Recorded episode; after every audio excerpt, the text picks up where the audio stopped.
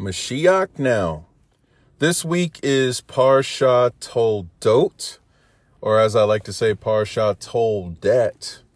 Um, this is such a heavy, heavy, packed, ridiculously. Um, uh, there's just a lot in this Torah portion. It's just ridiculously insightful.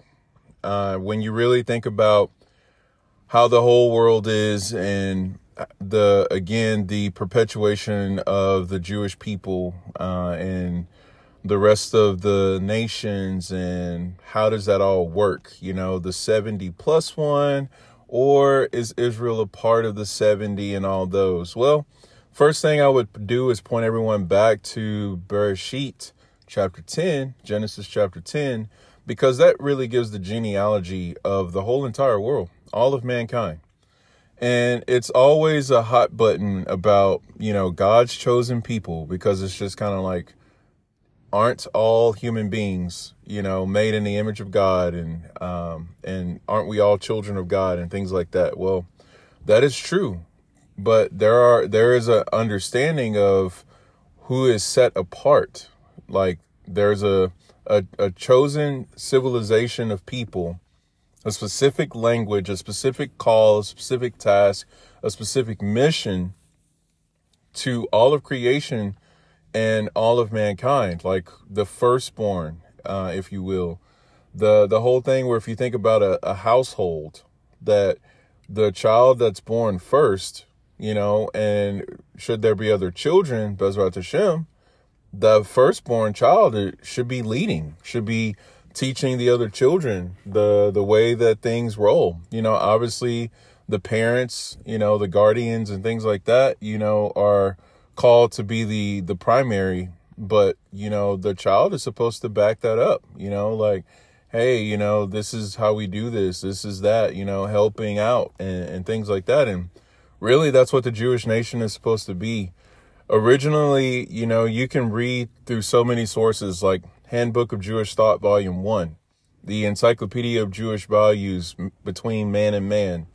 Um, there are other sources uh, that you can read as well. Zohar, you can read about this in Baal HaTurim, you can read about this in uh, Onkelos, uh, Rashi, things like that. That what is the deal, you know, with the Jewish nation? Why, what, what is so special about it?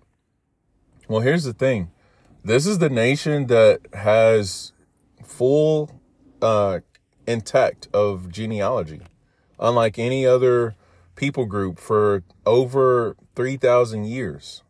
That 3,000 years back and, and more, that's, that's like the low end of the spectrum is that it's just 3,000. It's way more than 3,000 years, you know? But when you look back all the way to Abraham and even before that, that you can clearly see the the way that the legacy has been perpetuated from Abraham. And yes, there was always been an open door. And Bezrat Hashem, there's still an open door for people who want to be a part. It's not that it's just this exclusive club and no one's invited. Because when you really think about it, there is actually the understanding that, yes, Israel is the firstborn, but there's going to be more children that come after that. And what what is so significant about the firstborn and the children who are going to follow? Who knows Hashem? Israel is a nation that doesn't believe in God. We're a nation that knows God. So that's a very, very big distinction. And when you look at the the the Hebrew for the word toldot, which by the way, toldot, the name of this Torah portion translates loosely into English as generations. And it's based off of the word uh, yelid and also for the word for uh, birthing, like an offspring. And this is where we get the term huledet, like Yom Huledet Sameach, which means happy birthday, like the day of your birthing. So there was something birthed here. And if you look at the, the word toldot itself, if you fully spell it out, you have to go back to the first Torah portion in Genesis, which is uh, Bereshit is the name of the Torah portion, which is in the beginning or with the beginning. that in chapter five, when it talks about the generations, uh, it gives you the lineage from Adam.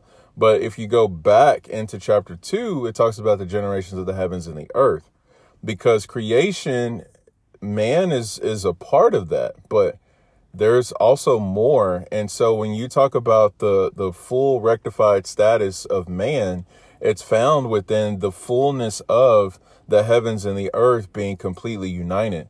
Because currently now the the heavens and the earth are somewhat intact, and this is why we have glimpses of Hashem's glory. Creation itself is trying to unfold more, but because of our brokenness, because of the lack of the full connection to the heavens and the earth. This is why things like our health and our vitality and and our life and things like that kind of dwindle and uh, we get sick and we we have the opportunity to not believe in God and to see the world as if there is no God because there's a lot of hiddenness, there's a lot of brokenness in the world.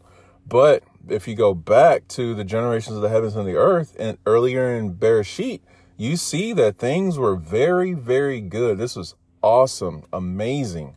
No sin, no death, a pure, pristine world with limitless potential. And by the way, we're going to go back to that and then we're going to exceed that. There are so many more millennia to come that it's like post resurrection. We still got learning to do. We still got living to do. There's still expansion going on in creation and uh, crazy revelations that are still to take place. Uh, there's a lot of uh, of a dissertation that I'm reading about the Lubavitcher Rebbe right now. May his soul be returned to his body. That is insane. One of the many things that's in there, it talks about the fact of the source that brings down. We don't really have the full Torah that was given to us on Mount Sinai. I mean, what we have is it's still getting unpacked right now. And then once the Mashiach comes, it's going to be even more information coming from that same Torah. So whether it's that there's a new Torah that's like, it seems to be in addition to, but it's really like it's hidden and concealed so much so that it's considered that we have only like a, a somewhat of a half Torah. And I wish I could go to the source and like read it to you verbatim, but this is just a little uh, paraphrase of what's in there. And again, this is some of the teachings that was brought down by the Lubavitcher Rebbe. It's absolutely incredible. So when you hear about Likutei Sichot and all the other uh, things that are brought down by Kehot and Chabad that pertain to the Rebbe and uh, and the previous Rebbes, it is like no wonder you know, that there's such a weight of uh, Mashiach and such a, a wonderful chidush and um, a blessing, really, that just comes from the teachings and the resources that are available. It's it's super intense and just like I I myself, as I'm uh, I'm currently in the appendix, and there are at least two of them uh, on this dissertation. It's a couple hundred pages of reading, so it's it's outrageous, but it's basically a compilation of some of the the teaching, the the sources and the background of the Lubavitcher Rebbe and, and what he taught and what he brought to the world and his legacy he's left behind. And it's it's outrageous. But anyway, uh, the reason I bring all this up is because there's currently a a lack of uh, of fullness that we don't have right now. This is, we're living basically the way I like to put it. If you've seen Marvel's uh, Thor movie, the first one, that Thor was stripped of his power. He could not use the hammer until he was worthy, and then he was banished from his kingdom and cast down to earth. And he had to live like a super normal mortal life. But yet he was that's not really who he was.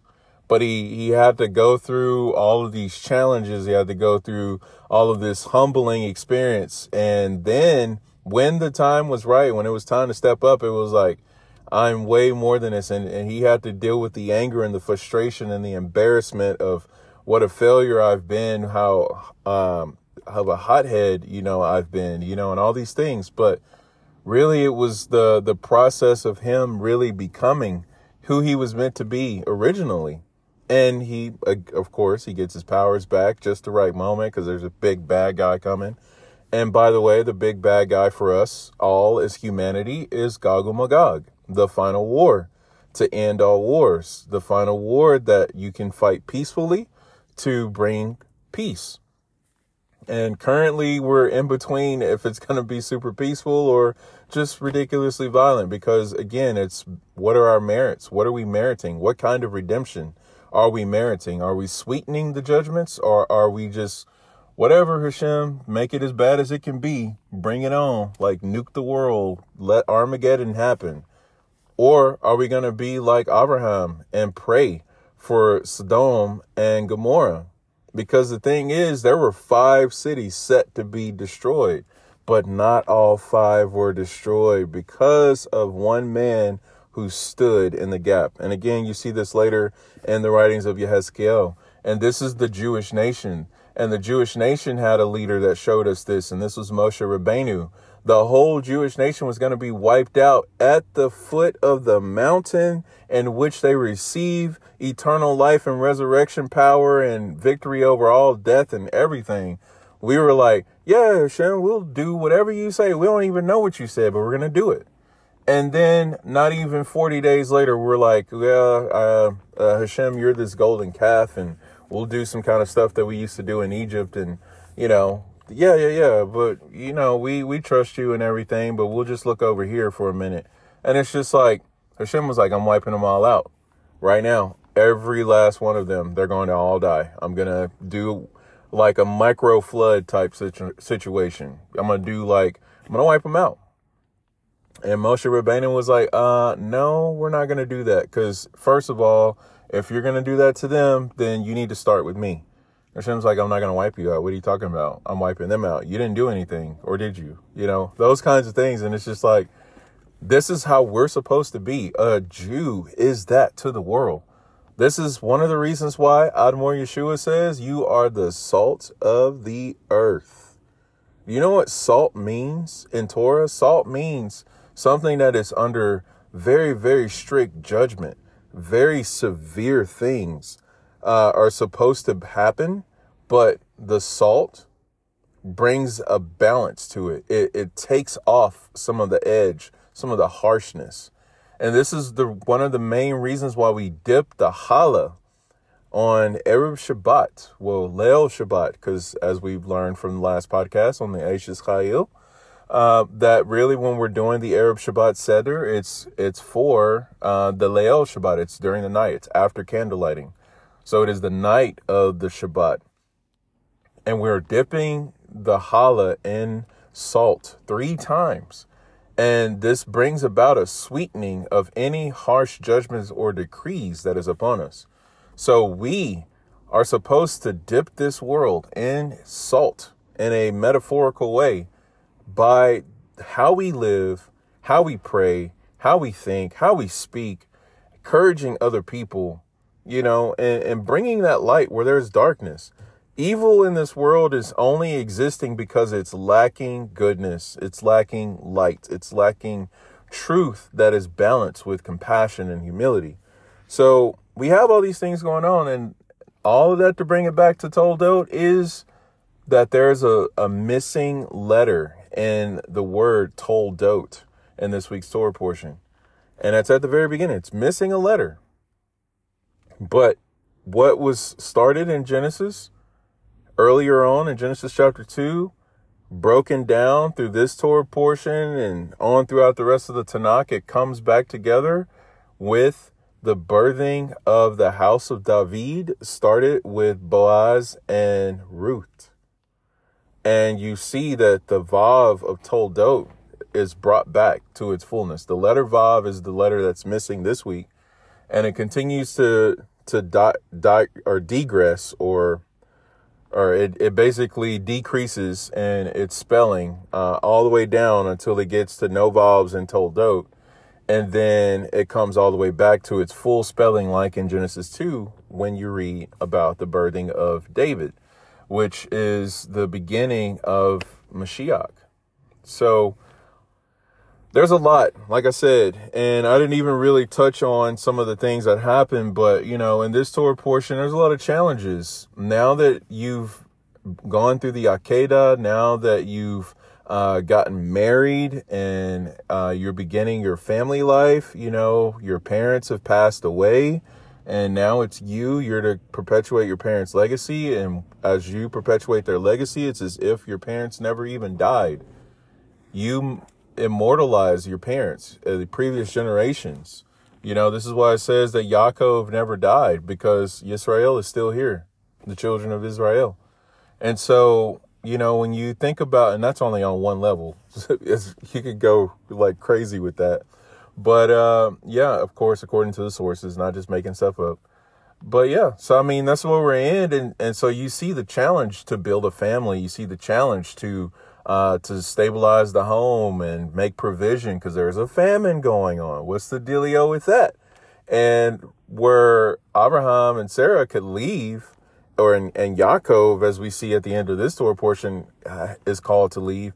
Yitzhak, he doesn't get to leave. He doesn't get to just go, oh, there's a famine here. I'm out. I'm going to go to a place where there's not a famine. It's like, well, no, we're going to make it happen that even though there's a famine going on, you're going to be just fine. I mean, people are going to still fight with you and debate and be freaked out about you're trying to do things that are, you know, um, in conflict with what whatever their agenda and feelings are. That that totally happens in this Torah portion.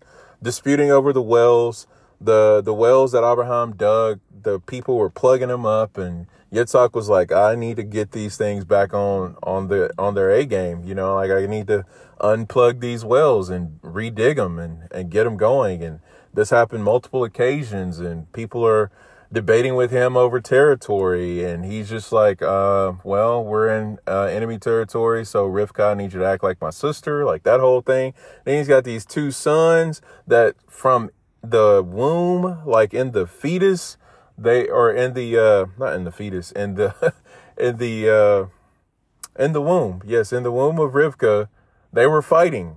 They came out fighting and then they grow up fighting and then they are continuing out with all of their descendants fighting. In the end, they're going to come together though. And even children of Ishmael are going to come and join this.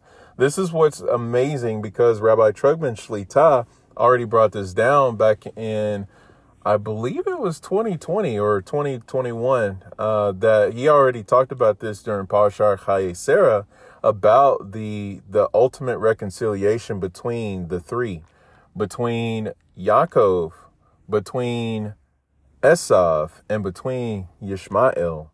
When you put all of those uh, individuals together with their descendants, you have the 70 plus one nations.